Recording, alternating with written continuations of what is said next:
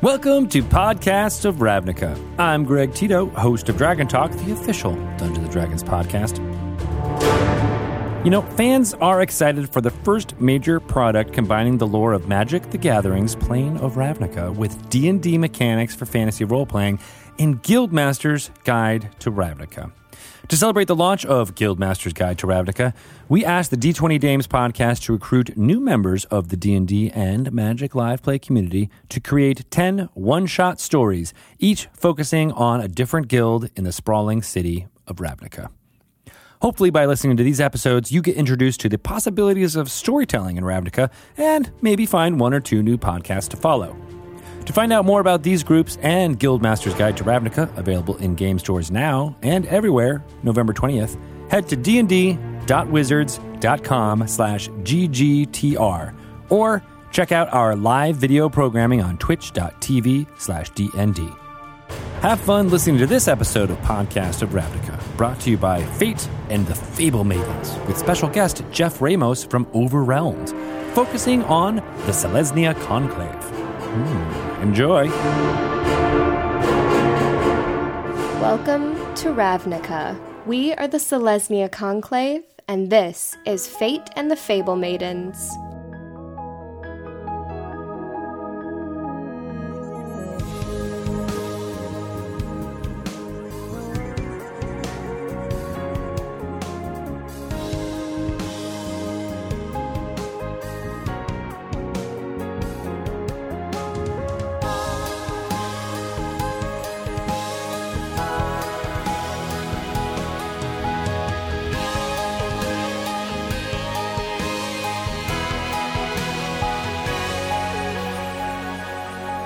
The serene central Vernadi of the Selesnya Conclave looks for all the world like an emblem of peace, but it has been just as scarred as any guild across the city by the conflicts in Ravnica. Over the past year, new green life has grown over some of the more brutal wounds the Conclave suffered during the 75 years of the broken Guild Pact. Selesnya appears strong and healed, welcoming new initiates to the world's soul's embrace each day. But those scars linger under the surface of greenery as the guild strives to grow in number, preparing for whatever the next conflict may be. After all, with the Living Guild pact rarely in Ravnica for long, the tension between each faction hangs heavily in the air. At the north of Precinct 3, in the 10th District, stands Vitu-Ghazi, the Selesnya Guild Hall. Its branches reach out like loving arms to welcome all of good intent who pilgrimage here. Inside the majestic cathedral built around the tree, a bird like woman covered in feathers kneels before Trostani, the Dryad Trinity and symbol of order, life, and harmony within the conclave. The Guildmaster speaks in one voice. In your many years since coming to Selesnya, you have served me well, Eden Gilrin. Today, I ask you to prove your dedication to Mat Selesnya yet again. A delicate matter has arisen, and I need members I can trust to see it is resolved. Can I depend on you? Of course. Good. You'll need at least two others to aid you, and I have just the votary and Sagittar in mind.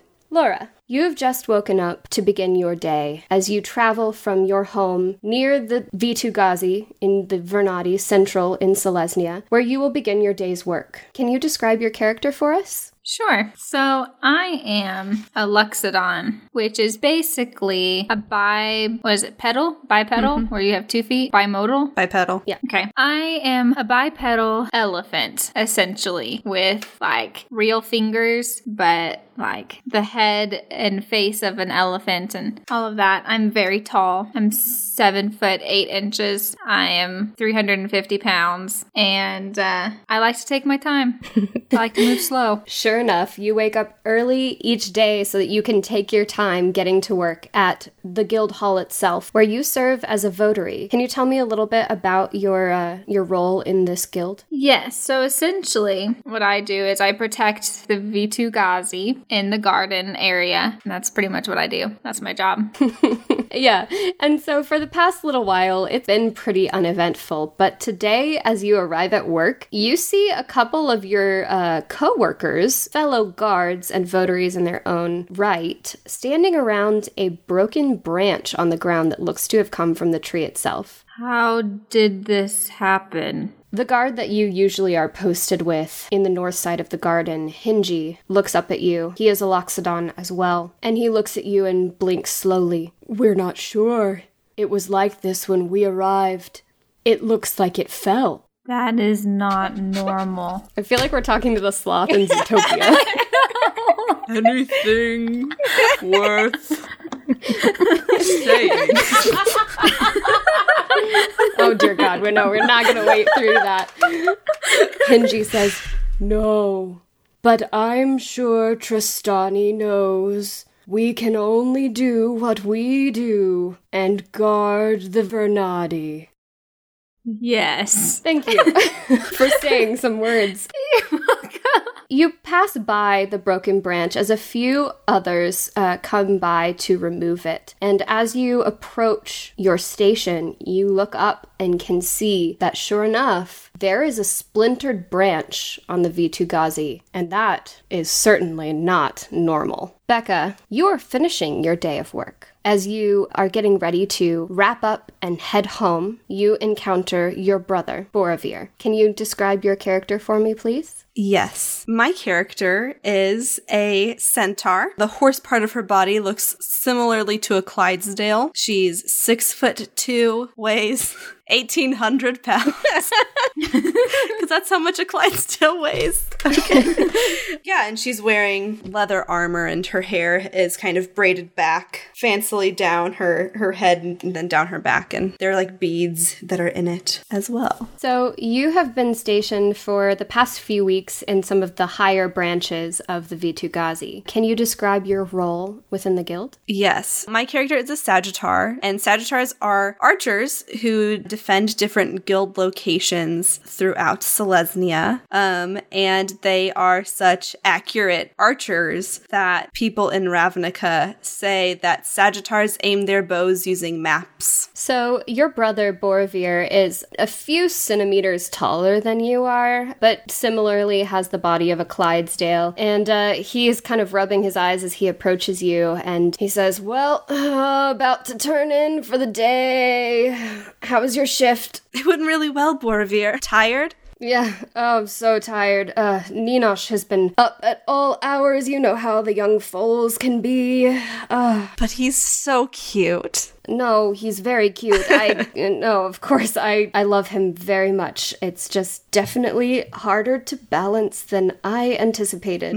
Well, let me know if you ever need me to watch Ninosh. Of course, I would say being a father is almost as rewarding as being a Sagittar here. Almost? No, no, no, no. It is entirely nope, you're right. It is it's incredible. It's the best thing that has ever happened to me, but it is also the most exhausting thing. And the two of you are kind of walking down this spiraling staircase around the outside of the tree, which has a cathedral built into it and around it. And as you make your way down, you also see this splintered branch as you pass by it. What happened here? Uh, I don't know. I mean, I heard the the crack, but some of the others said that they were going to take care of it. It was only a few minutes ago. You you didn't hear it? I guess I must have been wrapped up in my work. Well, it didn't seem to be any of the other guilds, so I don't think we have too much to worry about. And the two of you reach the bottom, where two Loxodon votaries have taken up their posts. And before you can head home, you see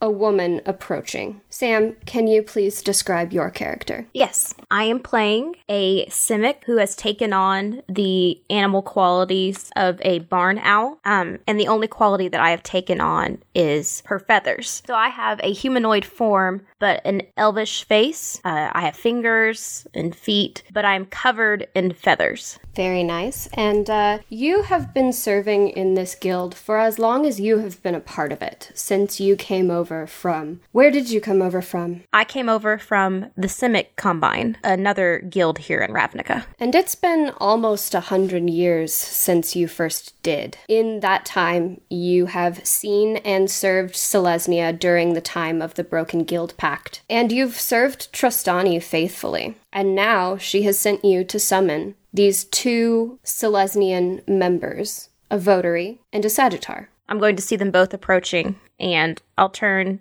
to the centaur first and say, Erebus? Yes? And then I'll turn to the Loxodon, Zorja. Yes. You are needed. I'm gonna turn to my brother and put a hand on his shoulder and say, Give Ninash a hug for me, and then walk to follow. Yeah, okay. I'll see you later. Uh, maybe lunch? I'd love that. I would like to turn to her brother. Yes. You are so tired. Yes. You should really get a nap. And I'm going to extend a hand out and touch him on the shoulder. Mm-hmm. And maybe he feels just a little bit better. I think he does. I think he feels a little bit relieved and relaxed, and he inclines his head to you and says, I will do that. Thank you Good. for your concern. I will take care of your sister. No need to worry. Thank you. I'm sure that if the world's soul has need of her, it is for good reason. And with that, he kind of trots off a little bit more pep in his step than before, and he looks back and gives you a smile, Erevis, as he heads home to see his young son, Ninosh, and his wife, who will be fixing lunch for you later. Sam, can you describe your character's role within this guild? Yes. So I am a dignitary for the Trostani, and I create peace among the other guilds, and I see myself as a helper to anyone in the guild. Should I share my background? What background If I chose? If you'd like to share a little bit of your background, yes. Okay. Renee allowed me to choose kind of a homebrew background, and I chose the Mystic, and one of the sub levels is an empath. And so one of my character traits is I take on the emotions of whoever is near me and can kind of take away whatever they're feeling. Now, being an empath has been an essential gift for Eden during her time as a dignitary for Trostani and for Selesnya. But the last 75 years of this job have been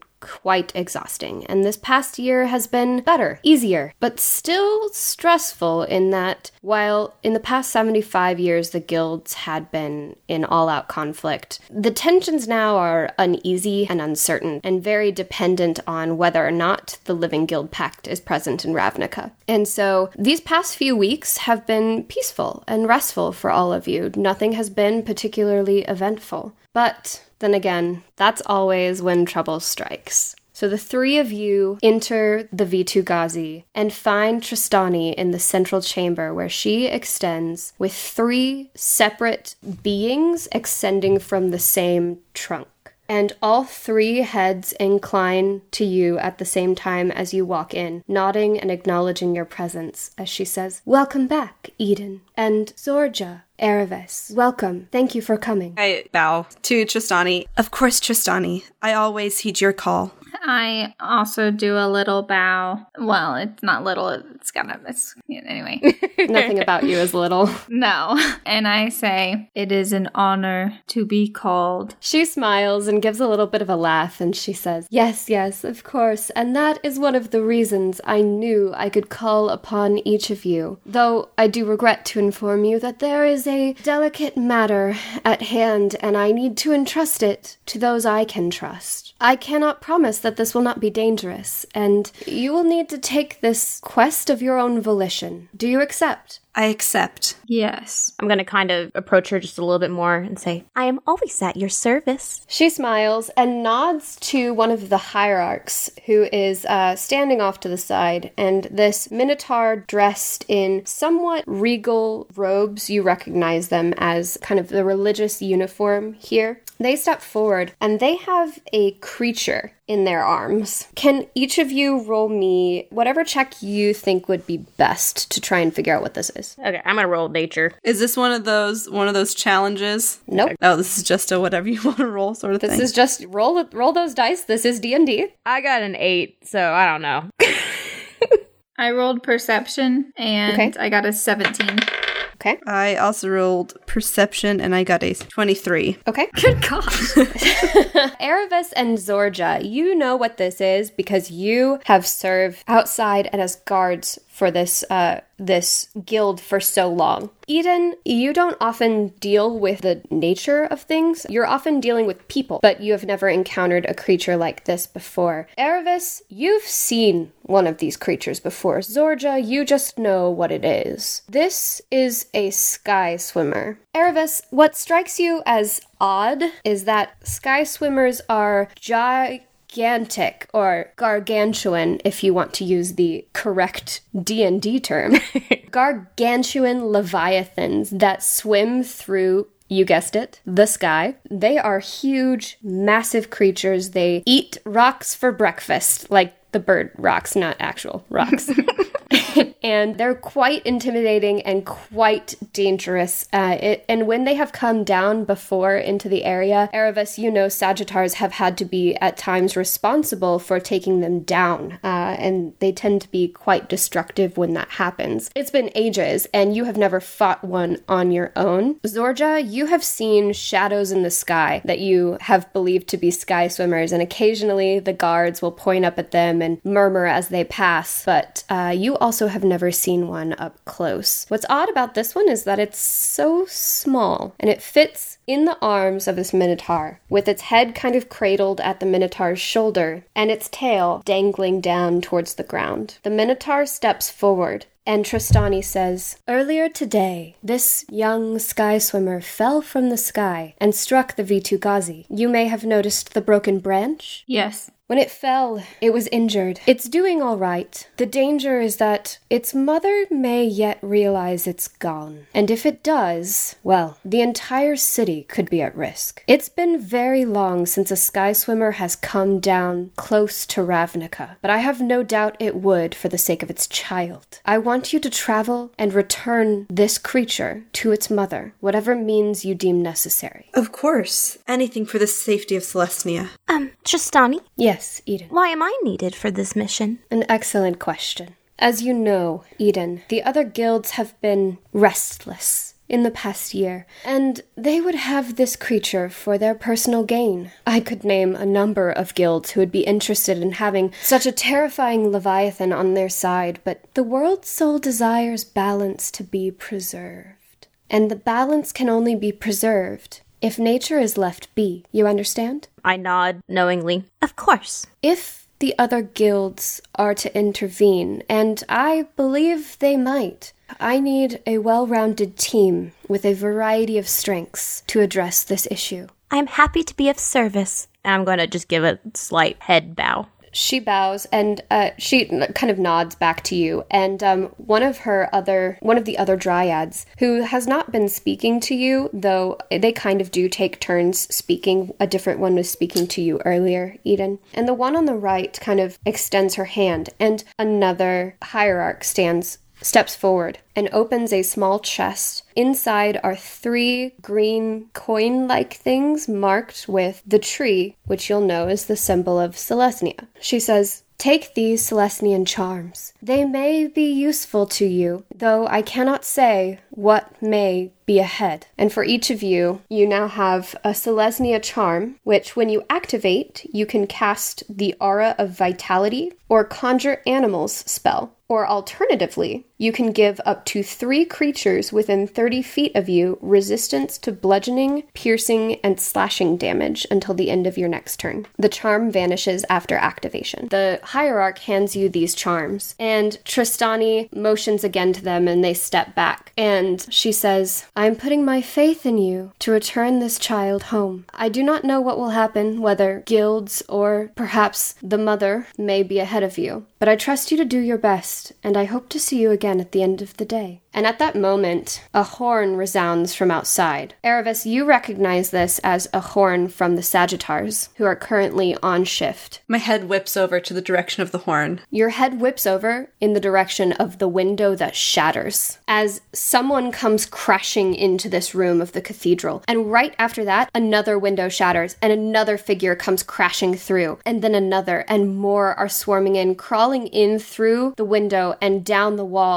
Everyone, uh, actually roll me a history check in the moment to, uh, it's very, very panicked to see if you recognize who these people are. Oh man. Eight. Oh. uh, nat one. Same. no way.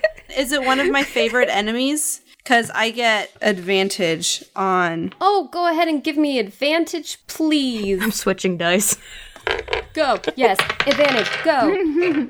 Well, Somebody find out what these things are. still eight. Well, son of a gun. I Well, roll with triple advantage. Just kidding. no, no, you don't. Um, in the moment, uh, it's just very panicked. Suddenly, these these people have crashed into the room around you, and you see that their hair is wild and their clothes are somewhat ragged and stitched together, decorated with bones and furs, and their faces painted. One of them comes rushing forward as another centaur steps forward and with its glaive throws the being, the human, across the room. Several of the doors on around the room open as Ledev guardians come rushing in. You know that these are some of the champions of the Celestia conclave. Some of them are humanoids riding dire wolves, others are centaurs, and they rush in to defend Trostani. But also, the three of you, as the Minotaur reaches forward to hand you this small sky swimmer. Uh, I'll take it. Thank you. The Minotaur looks you in the eye, Zorja, and says, Hurry, go. We'll take care of the Gruul clans. Because I can't introduce a guild and then not name drop, even though you all had terrible roles. I know. It's so sad. Zorja move very slowly unless they're called to action. So when I'm handed this sky swimmer and I'm told go, hurry, get out, I go really fast. Which is surprising to see the seven foot, eight inch elephant person booking it out of there. So Zorja just takes off. Erebus, Eden, what do you do? I pull out like my longbow and rush off with Zorja. Oh, also, I'm trumpeting out of my trunk and like my ears are flapping as I'm like, I'm running out. Great. For the sake of if there's something happen, readying an action to where if someone tries to intercept Zorja or take the sky swimmer, that I'm like holding my longbow ready to. Yeah, I think that that kind of preparation is good to have, and we'll see how that that plays out mechanically here in a moment. Um, Eden, I'm gonna give one last look to the Trostani. My eyes are really wide and I'm taking everything in, and then I'm going to flee after them. You make eye contact with one of the dryads. The other two, their attention is trained on the action now around them as the entire room has broken out in a, a small scale battle, with the Ledev guardians taking on the members of the Gruul clans as a few more crawl in through the windows. Trostani is entirely surrounded by centaurs with their weapons at the ready, and a few of the Gruul members realize that you are now running away with the object of their desires, but the Guardians step in and stop them. You all manage to escape outside as Trostani waves to you from where she is still at the center of the room. The three of you rush out, and Eden, you're having a little bit of a hard time catching up. For one reason, you lingered. For another, you're with a centaur who is uh,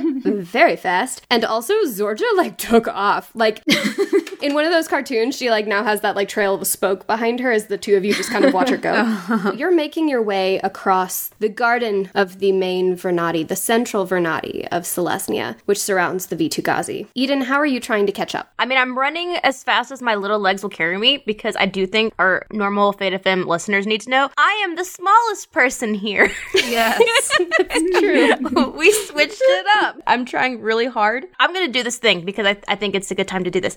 I'm not doing a very good job catching up. And so, Renee, I'm going to cast jump to jump Okay. up and I'll be able to jump up 60 feet. And then I'm going Okay. to then glide down using Manta Glide, which is something that as a Simic I can do. You jump up into the air and you extend your arms, and these feathered wings are there. Not full wings, you're not a full bird, but they do extend enough for you to glide down. Now, uh, Erebus, can you roll me a perception check, please? yes. Hold on. Math is so hard. For reals, though. 24. Great. You see Eden gliding down as she she has done this jump and she is now she's now trying to catch up to you. Um, and you see her kind of coming out of the sky. Erebus slows down, takes a breath, sticks her arm out, and goes, For the sake of Celestia, hop aboard. what would you say? How would you say uh, that? Nope, hop aboard is great. I love hop That's aboard. not something that she would say, though. It's beautiful and no, I'm not a boat. I'm a beautiful steed. For the sake of Celestia, you may ride on my back. I would say at this point, like Eden's still like gliding down. And so I mm-hmm. think she'll just gently like glide and land on your back. Roll me a dexterity check. Acrobatics. How would that look? I think it's like she's gliding down. It's almost like sticking a mount. She's got to like make sure her feet go in the right spot. What do you mean? Oh, on either side? Yes. There's no saddle or anything. No, there's no saddle. I know. So roll me an acrobatics check and explain how this. We'll see how this goes. I switched dice. Let it be known, Oh, I did switch dice, but I got an eight. Okay.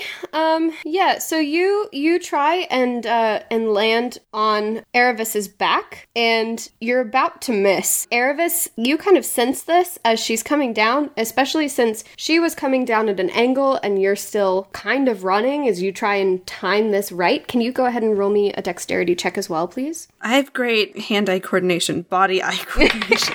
body Dexterity. Just straight dex, not so not saving throw. No, unless you want to argue for something. If she doesn't land, I'll die. That was a different kind of argue than I think what Renee was expecting. Why should be a saving throw? Uh, 16. Oh, okay. You see she's about to miss, and you're able to kind of help her onto your back with your hand um, as you kind of pluck her out of the sky. And she's not very heavy, she's pretty light. So she is able to kind of balance herself as you continue your pace and speed up to catch up with Zorja, who's just uh, still booking it, I imagine. I'm not slowing down. I do want to say, whenever I land, I do feel like it's one of those things where because I was so inaccurate, like my eyes are really big and I look a little panicked. And so when she kind of grabs me and puts me on her back, I lose a couple feathers, like Okay. Just like a cartoon, like where I w- would have been. yeah, you were kind of like fluffed up. Yeah. Okay. It's a little above table, but just for sake of like understanding how fast Zorja is moving, like my base speed is 40. So like wha- how like how fast is are we talking about here? So, um, Laura, what is your base speed? 30. So essentially, mechanically, Zorja has been dashing. So she's Okay. going about 60 feet Got it. Per six seconds. So I'm also having a hard time stay, staying you caught are up. right now, Unless I'm dashing. unless you start dashing too. yes, but I'm going to do controlled dash so that I am even with her. Okay, so once you've kind of gotten Eden on your back, uh, you're able to catch up with Zorja and keep pace with her. Zorja, you are now, you see your two companions, the Centaur and the Simic hybrid, riding on her back next to you. And Eden, you notice it first with your insanely high perception. Ooh, feet. I think we have the same. Are you 17? Yeah. Yeah, okay, both of you notice it then with your insanely high perceptions. You hear a laugh. Oh no. And you look in the direction you hear it, and you see a small goblin wearing red and black colors emerging from one of the bushes. And then you hear another laugh from your right this time. and you see another goblin step forward. And then you realize that there are humanoid figures behind them as well. Everyone roll roll me history again for this. Okay, 20, not natural.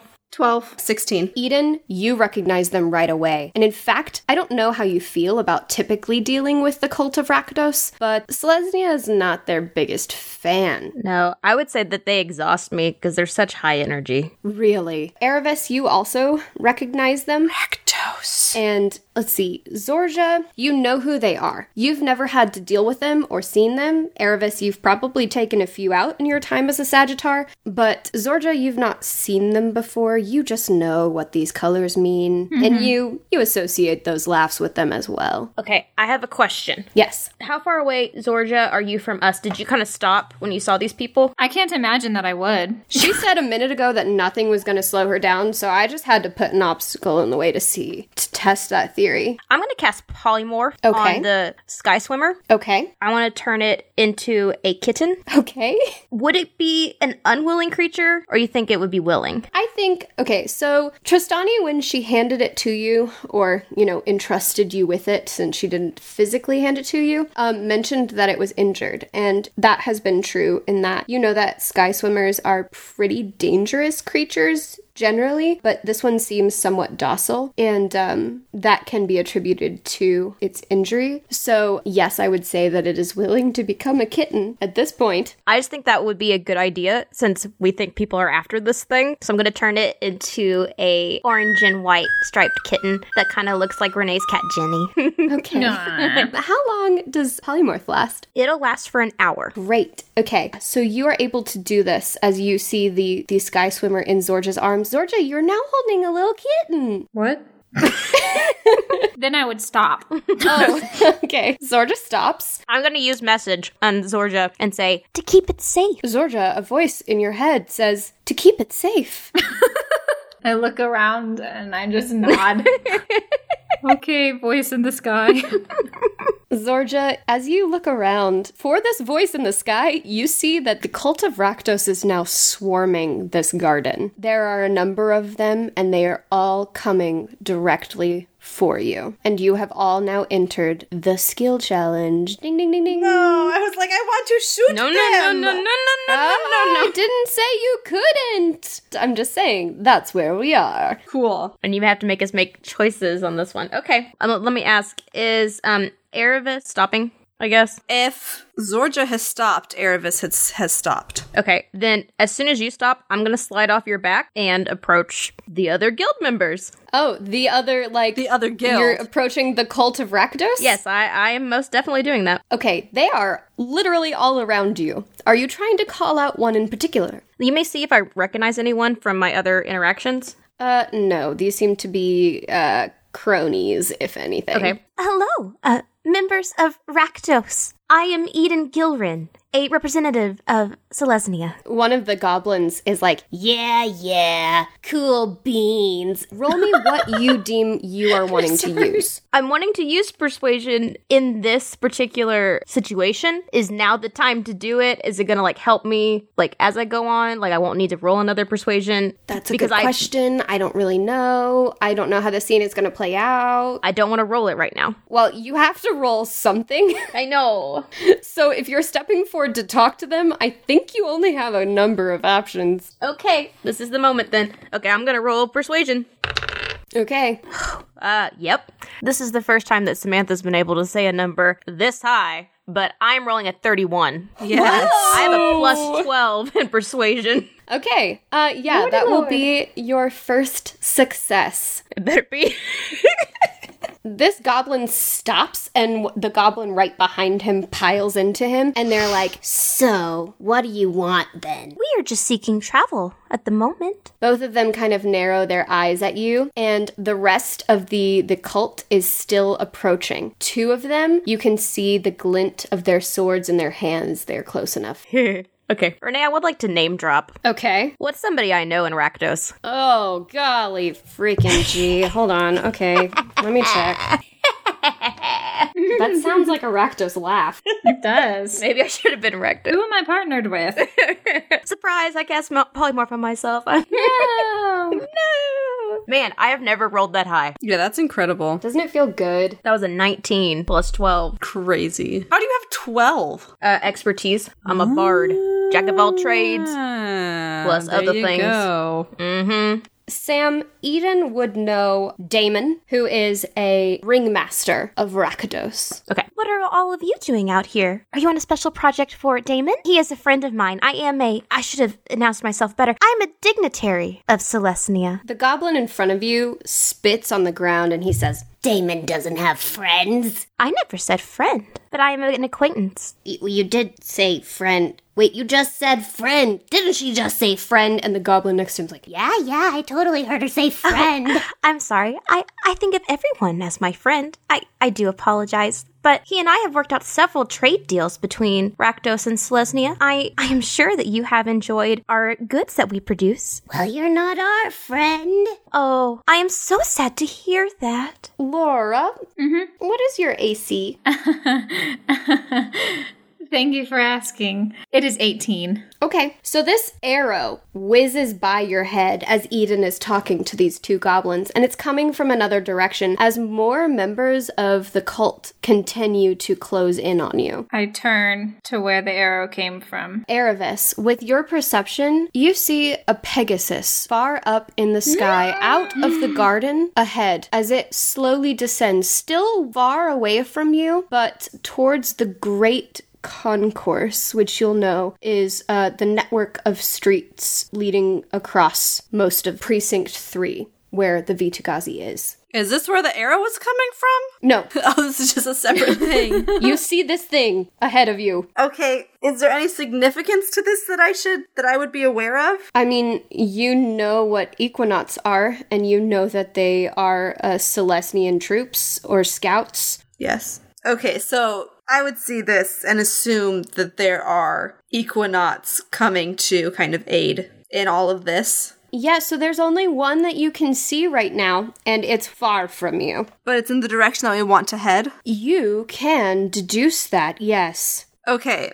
Well, I would like to. So I have to use a skill in order to do something. Yes, and you all need to be using skills to get out of this situation, but you cannot use the same skill twice, and it must be a skill that you are trained in. Well, I am going to use. Well, I'm gonna. So this is. I'm gonna pose it to you. I would like to take out a couple of, or try. You know, depending on how things work. I would like to to uh, try to take out some of the goblins that seem most threatening. Maybe the one where there's the arrow shooting. So I'd like to be able to attack, but could I use so like insight? Part of insight is being able to predict the next moves. So could I? Would I have to like pass? An insight roll to Okay. see if I'm able to deduce that they are going to continue attacking. well, are you wanting to deduce that they're t- con- going to continue attacking, or are you wanting to use insight to attack them efficiently? Yes, the second one. I want to attack them. Okay, so yes, you'll go ahead and roll me that, please. I have cool attacks though. I want to use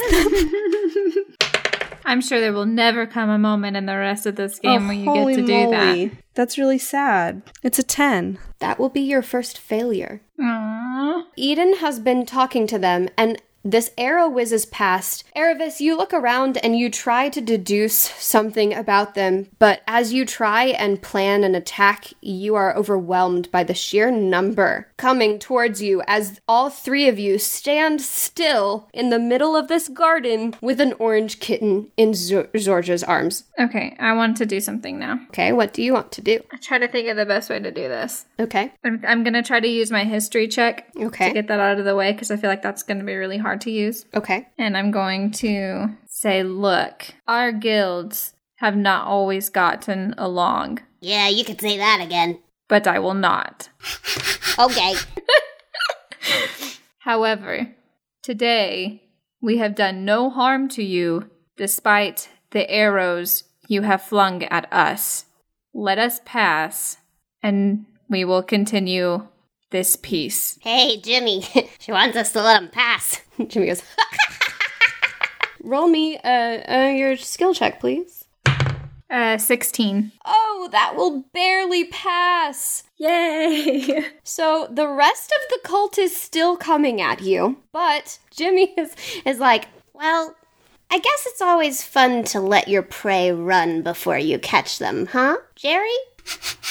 and Jerry says, Yeah, watch him run. and they both step aside to uh, let you run. Can I go again? Are you still standing still? Are all of you still standing No, still? I'm I'm about to move if I can go again. Okay, go again. Okay, I'm going to start walking away, and Okay. while I'm walking, I'm going to be checking and making sure like everyone is staying away. There's nobody approaching me. I'm trying to use my insight check. I- Okay, there are a ton of people approaching you. You can tell that without your inside check. They are coming from literally all sides, and there are then dozens of them. okay, then I'm, I'm walking forward, finding the best path out where I don't have to push anyone. Okay, you're still walking while doing this, really? I I mean I don't want to spook them. If they don't look spooked, I'll start running. Okay, well, go ahead and roll me your insight check to see. I guess if they're spooked. Okay. Yeah. Uh, that is a 21. Okay, so with that success, you are able to see the Pegasus descending is now reaching the ground towards the Great Concourse. And you notice that that seems to be the path of least resistance. There are few of members of the cult that direction, three to five, I would say, uh, that you can see from here. Okay, I'm gonna I'm gonna head straight towards the where the Pegasus is landing. Okay, are you walking? No. Okay. She's skipping. I, at this point, I've been around these Rakdos people for too long, and I'm gonna pull out my what's it called? Ocarina? Ocarina. Ocarina. Ocarina. Macarena. Ocarina. no. Okay, No, just- I'm gonna pull out my. I'm gonna pull out my ocarina and play like a little like happy ditty.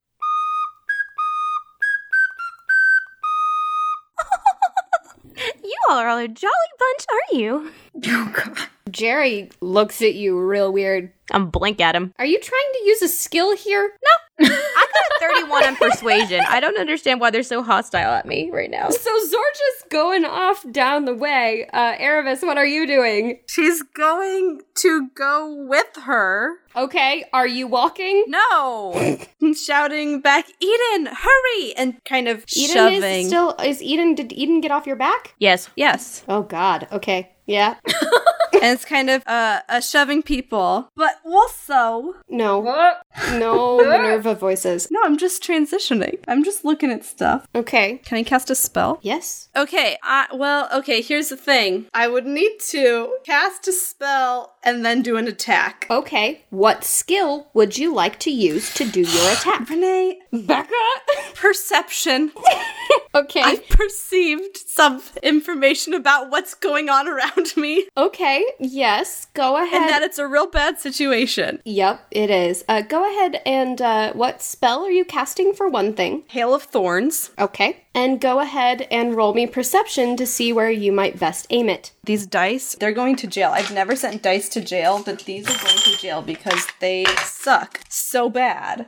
That is a nine. That is another failure for you as uh, you aim this arrow. And what does Hail of Thorns do? Well, Hail of Thorns is a bonus action, so it's the next time you hit with a ranged weapon attack. In addition to the normal effects of the attack, the target and each creature within 5 feet of it must make a dexterity save. A creature takes 1d10 piercing damage on a failed save or half as much on a success. Okay, so um, you shoot this arrow and it does not hit. Instead, it lodges itself in the ground a few feet from the, the one of the Rakdos figures emerging from the trees, and the figure steps on the arrow and breaks it in half and looks at you with a wicked grin as it draws a sword. Well, it was nice adventuring with you. Zorja, are you just still running? Yes. I have a job to do, and I'm gonna do it alone or die so you just trying. like call back to Erebus. Bye. it's been it's been fun. It's been real, real. See you later.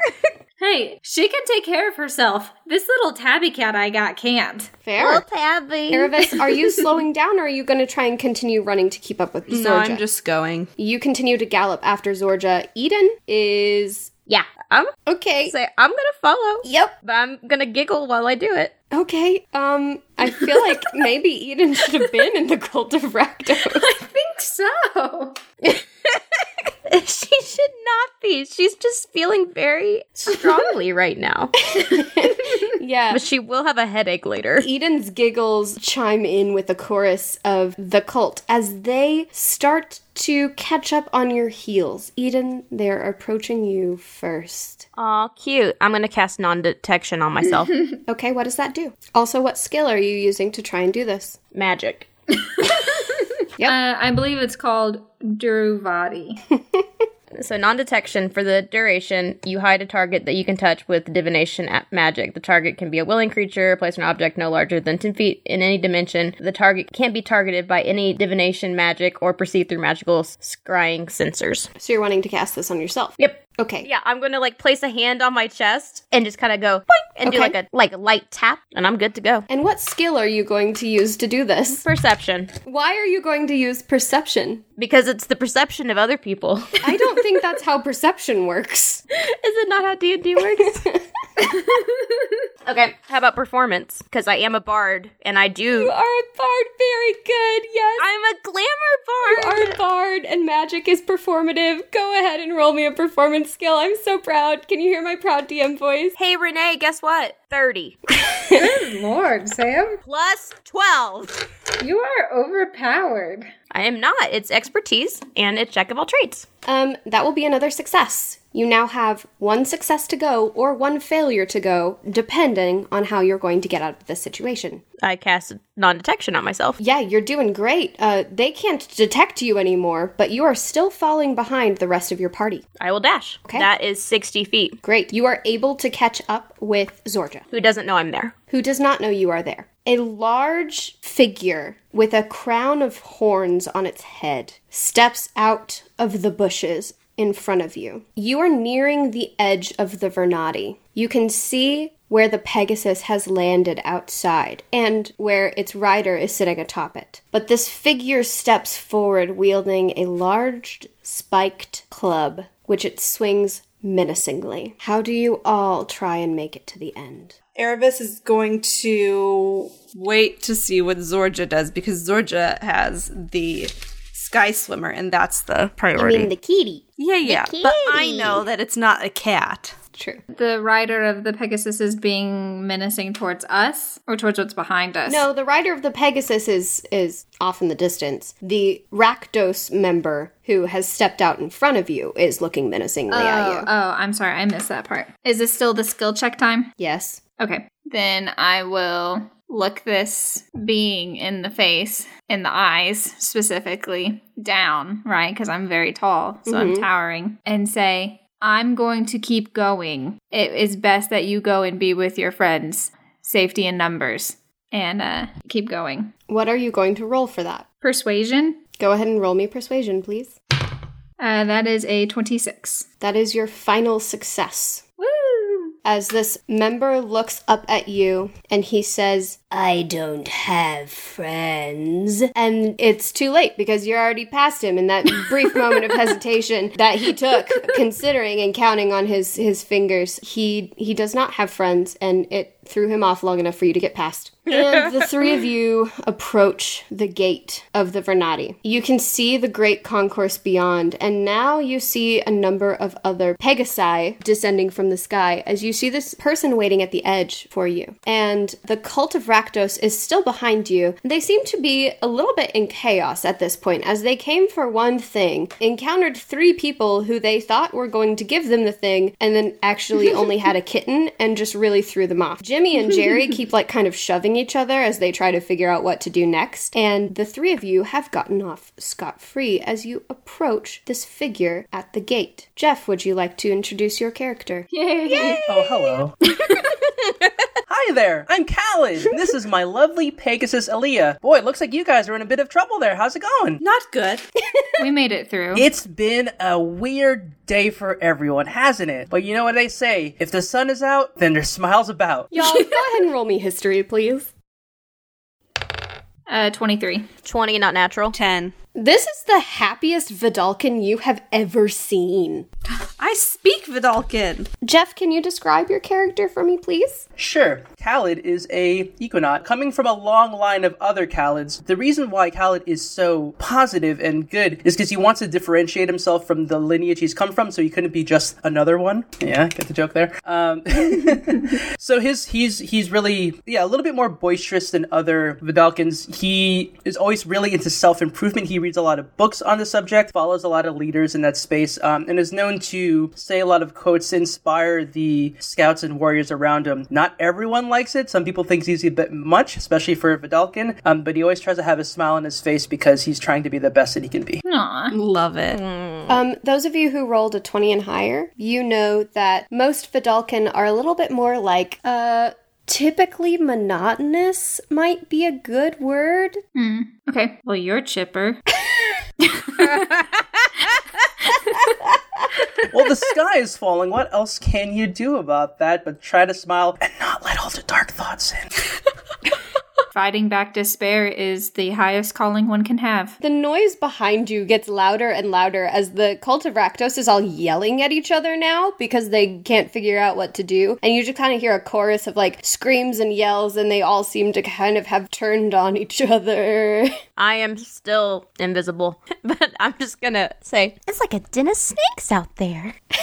Who said that? Y'all heard that too, right? Eden? Oh, I- I'm so sorry. and I'm gonna release that spell and just be kind of right there, probably in between the two of them. How is the kitten? Wink. Did you say wink? Yes, I do. Good. Safe. Secure. Wonderful. the kitten seems to be asleep in your arms, Zorja. It's so cute. Where'd y'all get that kitten? The forest. I don't know. Oh. We seem to have conflicting stories. It came to us in the forest, which is accurate. Okay, this is it's not wrong. Uh we we need to get this kitten to its home. So uh we must go. You can come with us. Well, you seem very adamant about protecting this cat. And listen, if there's anything better than a cat, then I don't know what is. And I would love to follow you because it looks like you guys have just walked away from a big old heap of trouble. So let's go. And then I start running. And I sorry, and I, I slap my um, Pegasus on its hind. I flinch. Whoops. I was wondering. we appreciate your help. Zorja, here's a question. Where are you running to? Don't I know the general direction to go? That's a good question. Do you? okay, what what should I what's I know where they live, don't I? The sky. Then but didn't they point me somewhere? no, you just started running. Okay, then I wait. I don't run yet. I ask another question. Okay, what do you ask? I thought they were like eagles, you know, where they all like congregate in a certain nest in the mountains or something. Oh, no. But These I are giant not. sky snakes. Okay, so what do you ask as you stand here? Here's a random question to you. Where do the sky swimmers live? Are you asking Khalid? Yes, because he has a Pegasus and can also fly. Okay, yeah, that's fair. Um, Can you take this cat? Khalid, you are very confused as to where this question is coming from, I will say. That is correct. Listen, just because just because my horse has wings doesn't know doesn't mean I know everything about wings. Now, if you want to talk about wings, I know a wonderful market that has the most delicious wings around. I look a little offended at that. I'm sorry. It's actually like right behind you, too. Howard is having a really hard time with us. The wings you're talking about are actually sold in the market like ahead of you on the Great Concourse. I don't eat wings.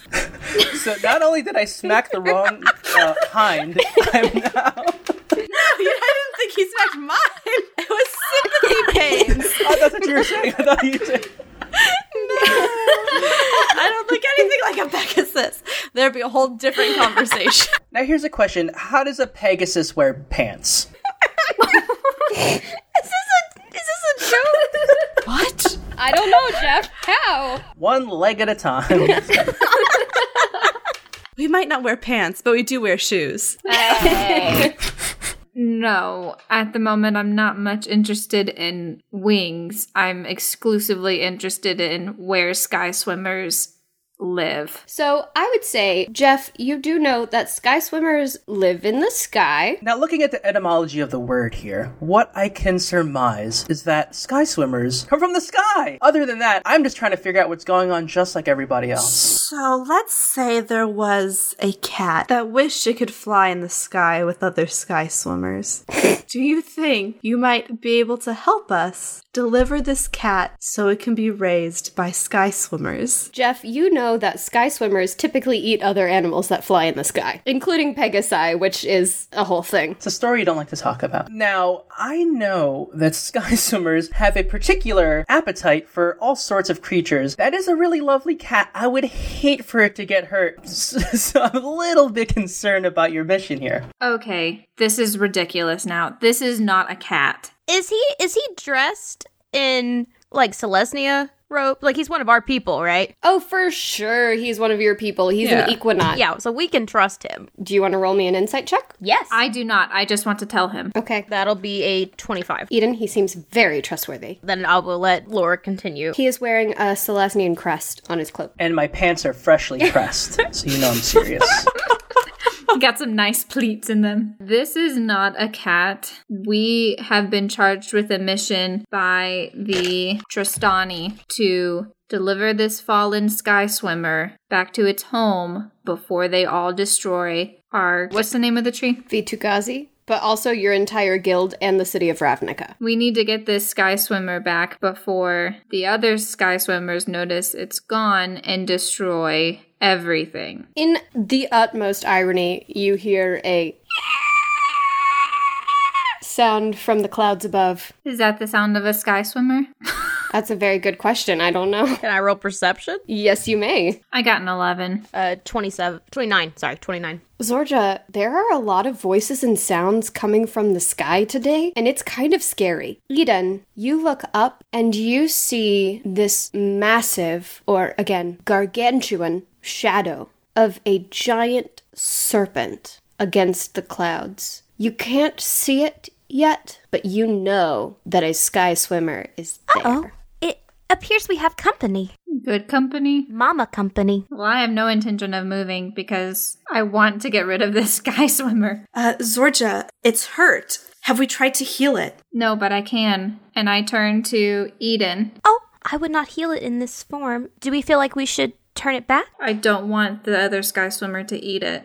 Oh, And I kind of see like the earnestness in your face, and that that is fair. uh, and I'm gonna re- release the polymorph. And now I do lay on hands for this sky swimmer and I heal it, um, let's say 30 points. Okay, so this sky swimmer has been somewhat limp in your arms, curled up asleep, and it now starts to move. It has no visible eyes that you can see, and in fact, it seems to have somewhat of a helmet on its head with these spine like horns protruding from it. And spines that run all down its back as it starts to kind of squirm a little bit in your arms before it kind of settles back in, seeming comfortable and asleep, but better. And I uh, I give it a little belly scratch. It purrs. No, I'm just kidding. it does make a strange sound, though. I don't know exactly what it is. It's like. Cute. Aww. And all of you are standing there with this Vedalken at the gate. See, Khalid, it's not a cat. That is not a cat.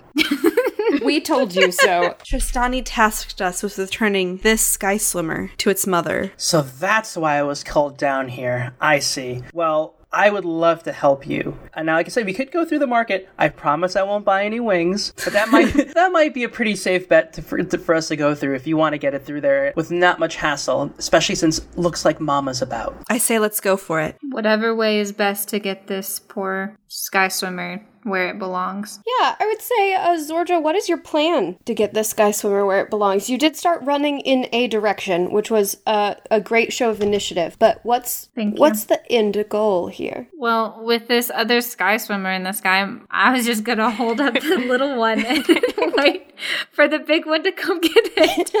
but that apparently doesn't seem like the best cause of action. Do you do that right now? Like, are you just like holding this sky swimmer up in the air while the rest of the people talk around you? Yeah. Until it becomes obvious that they don't think that's a good idea. I push my Pegasus a little bit away from you just in case Mama swoops down.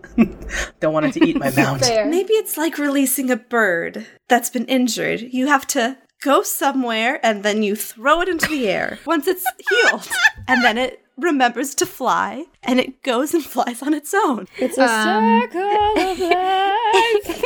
Boom. Um, if, if I could speak as a bird person, yes, I would worry a little bit about that action. It is very young, but I'm just a bird So person. it's not strong enough to fly yet. Is this the bad way to do it? Because I haven't lowered my arms yet. Nobody has said Zorja anything. says, holding this sky swimmer up full on Rafiki Simba style, but in the middle of the street outside the Vernadi, Oh, are there a bunch of people around? there are totally a bunch of people around. Oh, oh my gosh, no, I wouldn't do that then. I I would I would start running to an open field. Well, I mean, they're not like looking at you, they're not immediately surrounding you, but they're ahead of you. I don't want anyone to get hurt by this this sky swimmer swooping down. So I would I would start running again to an open field. Okay, well, you're currently kind of in an open field, but there are people ahead of you. So, did we ever establish?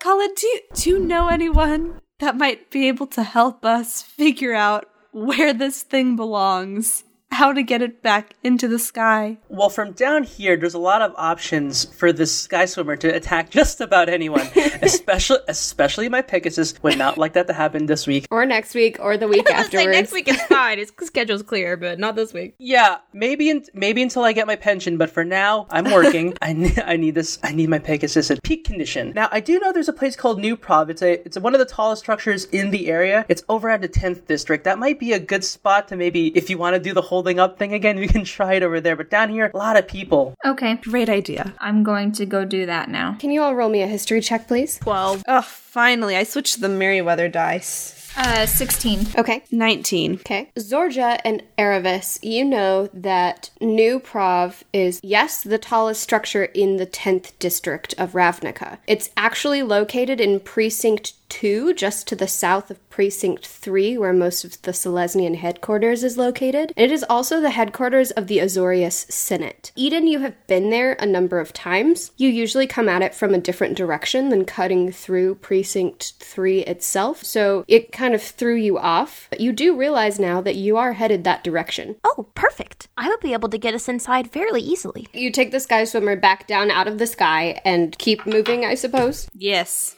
I keep moving.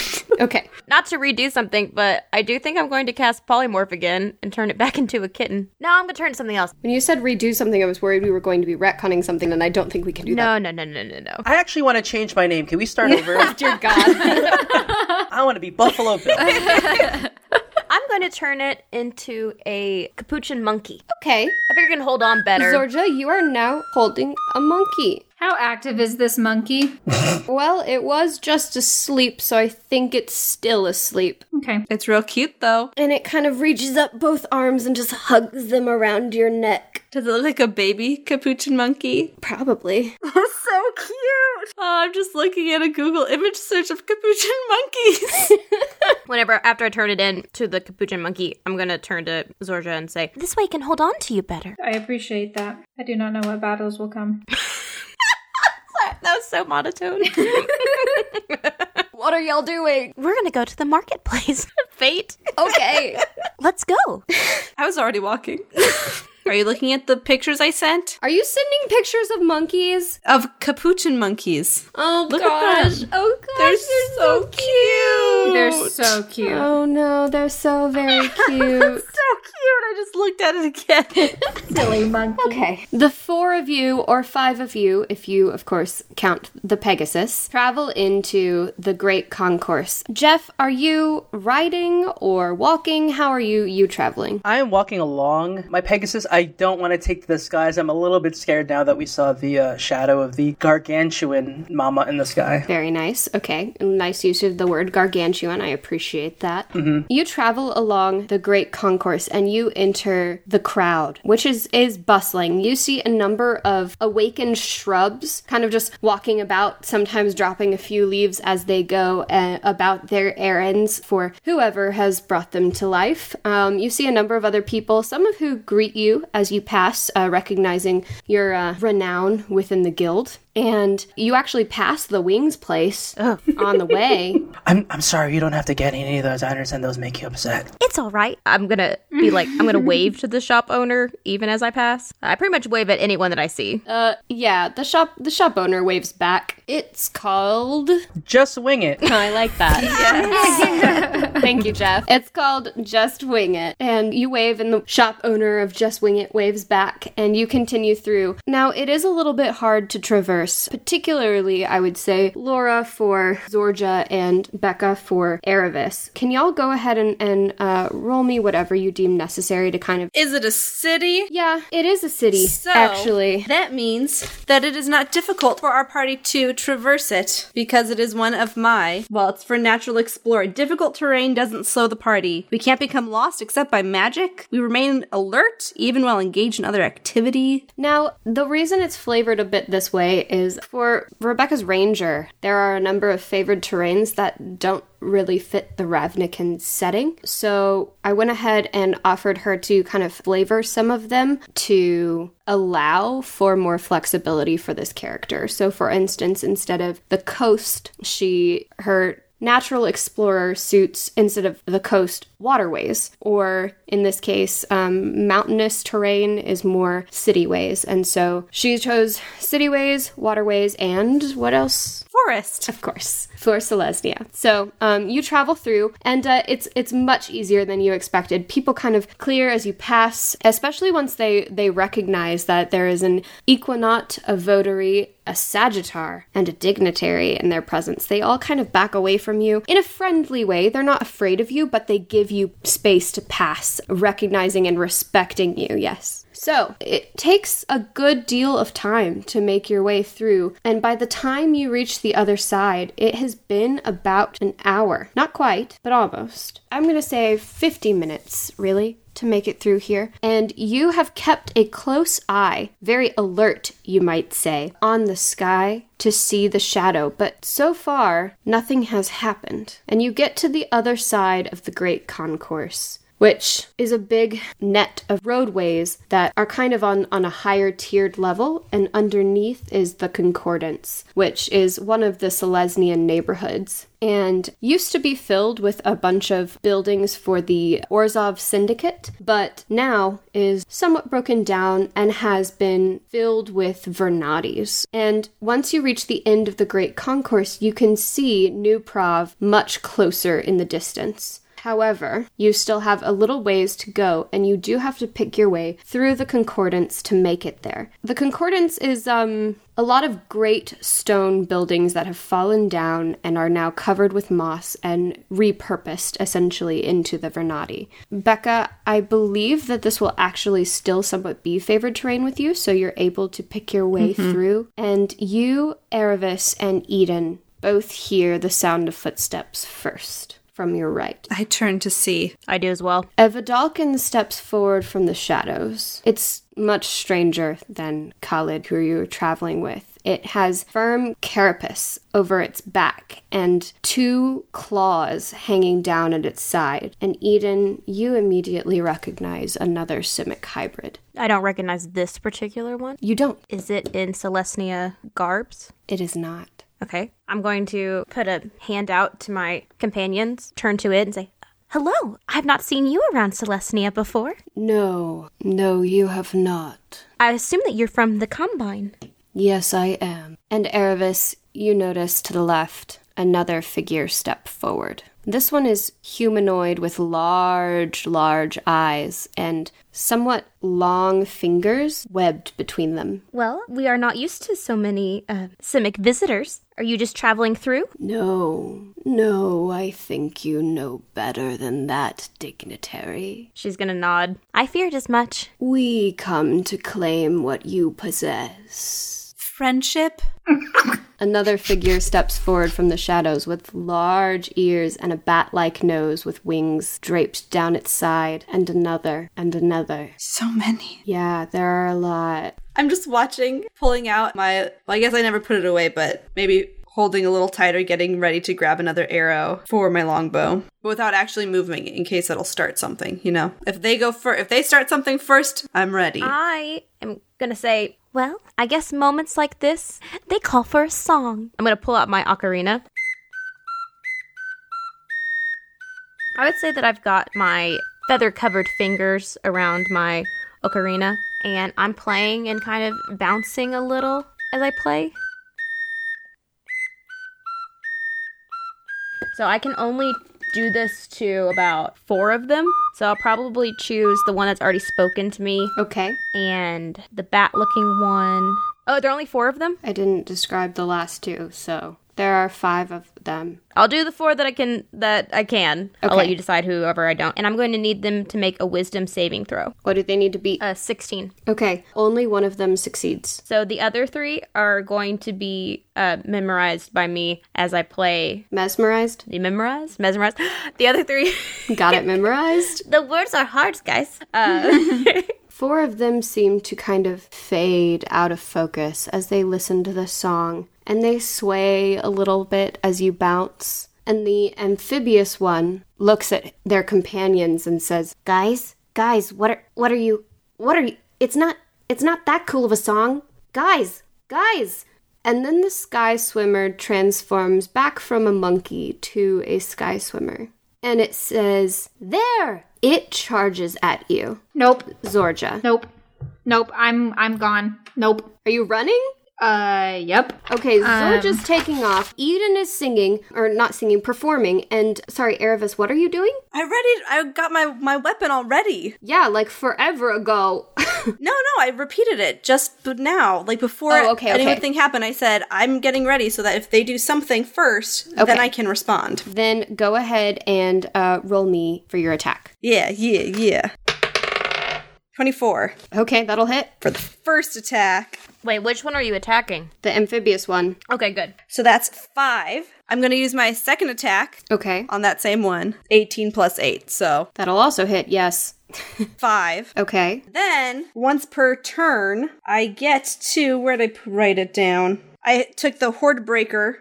Um, so once on each turn, when making. Oh, never mind. A melee attack. JK. Okay. So these arrows thud at the amphibious creature as it launches itself towards Zorja, who is now just like running. And it, it seems to deter this being, and it, it looks around and is like, guys, guys! And they seem to still be engaged in the song. And it takes a large trident from its back, takes an attack at you, Aravis. Cool. And that'll be 18 to hit. Uh, that's what I have. Okay, so it'll barely hit, and that will be 8 damage. Okay, what are y'all doing?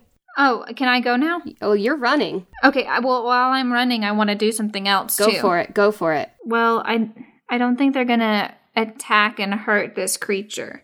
I think they want it to. They want to keep it. Oh. Can I retcon? Okay. I wrote down making a melee attack. In the book, it does not say melee. Okay. That's why I didn't take the third attack. Okay. Go ahead and yeah, take the third attack. But it has to be on a different one. Uh, So the three that are entranced, the other okay, one. the, the one that's not entranced. Okay. The other one that's not entranced, yeah. Yeah. So on the other one that's not entranced, you're able to take this action and it's still kind of processing. It's not really sure what's going on and hasn't attacked yet. Go ahead and roll damage for or roll attack or damage or whatever you're doing for that. Yes. 19. Um yeah, that'll hit. Nine. There we go. Uh Jeff, what are you doing during this time? I do mount my Pegasus to get it ready not to run away, uh, but just to back it up, just to make, just to get a lay of what's happening, get ready to pounce on anyone if I need to, if I see any of this party get in trouble. Yeah, Erebus seems to be keeping these enemies pretty well at bay, and the rest are currently still mesmerized by Eden's performance, and Zorja is. I'm. Can you describe to me what is around me? Yeah, you're running through kind of these broken stones covered in moss. You still see the new Prahv building up ahead, but you're currently further down below it through these like kind of under alleyways in this broken down old city. How far away? How far have I been able to run? I I mean, if you are running up to 60 feet. I'm going to cast plant growth. Okay. Um, this spell channels vitality into plants within a specific area, and there are two different ways you can use it. So let me decide which one I'm going to use. Okay. That's what I'm going to do. So I'm going to cast plant growth, which channels vitality into plants within a specific area. Yep. I'm going to use it as an action and choose a point near me, between me and those coming after this sky swimmer. All normal plants in a 100 foot radius centered on that point become thick and overgrown, and a creature moving through the area must spend four feet of movement for every foot it moves. Okay, so the this moss grows larger and denser, and these roots spring up from the ground and entangle, closing off this path between you and the rest of your party and the Simic Combine members. Mm-hmm. All right, what are the rest of you doing? And so we're just there, and then all of a sudden, Zorja takes off the running. Loxodon is gone, and then there's magical plants blocking our exit. yes. I have one job to do, and I will do it. Maybe I could help? Help the the what are you, a diplomat, a dignitary? I'm a dignitary. Help the dignitary. I'll traverse the terrain. So I have lands stride, Okay. which in terms of magical terrain, which is this does this terrain count as magical or does it just count as difficult? Like she just made difficult terrain appear. I think it counts as difficult terrain, but I'm honestly not sure. Laura, does it have any like It's called plant growth. It doesn't say anything about it. It just says moving through the area must spend four feet of movement. for Okay, every so it's foot it difficult moves. terrain Yes. then. Okay, cool. Um, all normal plants become thick and overgrown, so they don't become magical plants. Great. I can pass through non-magical plants without being slowed or taking damage. Okay. Noise. So I'll just gallop, leap, and hop, step through. Okay. Eden is going to offer her hand to uh, Khaled and say, "All right, I'll take a ride." Well, hop along because once Khaled's in the sky, nobody dies.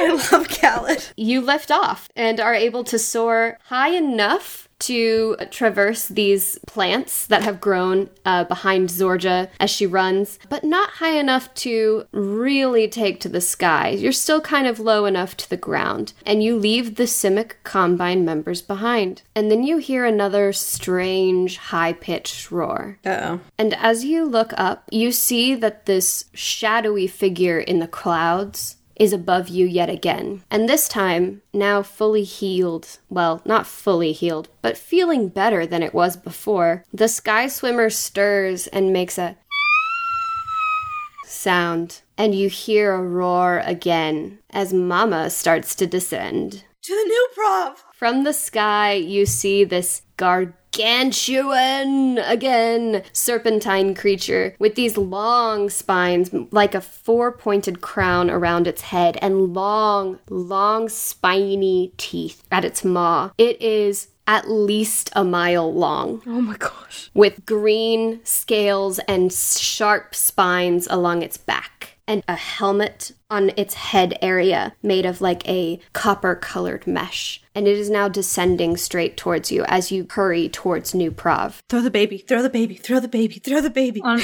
I'm not gonna throw the baby, but I, I am gonna In the air, in the air. and I'm just gonna hold it up. I'm I'm I don't I don't want it to die. I put my hands on the sides of my Pegasus's eyes so it can just look forward so it doesn't get scared. Oh, smart. Okay, are you continuing towards New Prahv? Oh, we are making a beeline. Okay, um, so you are able to. we stealth our way there. Has it seen us? It's coming towards you. So it's seen us. I wanted to see me. Well, I mean, it knows it knows the direction where the baby's sound came from, and you all are booking it towards New Prahv. Now, New Prahv is this tall. It is the tallest structure again in the tenth district, which is the area of Ravnica you all reside in, and um, it is made of three tall towers, each of which houses a, a column of the Azorius Senate. There's no staircase around it like some of the the buildings in Selesnya have and it, it looks like essentially three triangle tall gray towers with sheer sides no windows and water pouring off the top Go, go, go, go, go, go, go, go, go, go, go, go, go, go. Yeah, I'm I'm going. I'm going. I'm going. I'm still holding baby up. No, no, no, no. Wait, what? Put the baby down. It'll come here. It'll eat all of us. It'll just swallow us up in one big bite. well, what am I supposed to do with the baby? Put it on, put it on the roof. Get to the roof. I don't know. Get okay. Well, how do you expect me to do that? Go inside the building. We're gonna go inside the building. Hold on one second. Hold hold on one second. Laura, where are you? Are you are you at the base of the building? Yeah. I'm going to cast Dimension Door. okay Uh, a door is going to appear before you, and um, will say, "Zorja, go through. That'll take you straight to the roof. I do it. um how does dimension door work sam It's 500 feet. Is that going to be t- enough?" oh 50 stories. i think yeah so it is slightly taller than that but you can get her close to the top sam Okay. with this So I can at dimension door get rid of some of the time that's going to take. Exactly. So you create this dimension door and it it swirls with magical energy. Zorja, do you go inside? Yes. Okay. You find yourself in an office of the Azorius Senate. There's a, a sign that seems to point to the stairs to higher levels, and there are a number of people looking rather strangely at you, including a Vedalken, Loxodon, Centaur, and a human, who just look kind of stunned as they hold up their paperwork, and then promptly drop it. What do you do? I go to the stairs, and as soon as I can see the stairs, I'm going to cast Misty Step to get me 30 feet farther quickly. Okay, yeah. So you cast that and you're able to step faster up the stairs. The sky swimmer in your arm is complaining more loudly now with that same shrill scream as it, it writhes in your arms, awake and alert. It's okay. It's okay. We're going as fast as I can possibly move us, but I am very tall and heavy and I don't want to hurt you. We're gonna get there. Just be with me. Sure enough, you pound up the stairs, and it is like this is a hassle. You have huge feet, and these stairs are not really conducive to that. In fact, they're not really conducive for your size or your height either, but you're able to make it through, and you find the exit out to the roof. Is there like a nice little ledge that I can put the baby on, or should I like be holding it out so that this sky swimmer can reach it easily without destroying the building. So you see you see this serpent and it is its attention seems to be fixed below on something, but it's about at level with you where you're at now. There's no real ledge necessarily. Um it's very flat up here. What do you do? I trumpet and I I hold the babe the sky swimmer out with open palms so that I'm, I'm still holding it, but it I'm not keeping it from its mother. You trumpet, and the sky swimmer mimics the sound you're making with its scream. And the large sky swimmer looks at you. It still has no eyes, but its head immediately turns your direction, and its teeth are all at least as long as you are. And for a minute, its face just stays still. And you imagine that you're making eye contact with it even if you're not sure where to look, as it just watches you hold its child out. And after a moment, it lowers its head so that you can see among its spines on its head, there's a kind of a crown area, and it lowers that towards you at the edge of the building. Does it look like the baby would be safe in that spot? Is that what it's trying to tell me? It does kind of look like that. I will gingerly place the sky swimmer there and then back away. You place the sky swimmer in this area and it immediately curls around the horns there and seems to nestle in and this time it lets out another shrill scream that sounds happy as you back away and the sky swimmer looks up at you again and then it begins to swim back up towards the clouds. And that is the end of our session. Well, thank you so much, Jeff. Um, thank you for having me. It was super fun, and yeah, thanks. Um, thanks everyone for joining us on our Selesnyan adventure that is as yet unnamed, but I'm sure will be soon. We had a lot of fun doing this. Uh, thanks to Wizard of the Coast for having us. We are Fate and the Fable Maidens, and we can be found at Fate FM Cast across social media or at fatefmcast.com. Thank you so much for joining us on our adventure, and enjoy a Guildmaster's Guide to Ravnica.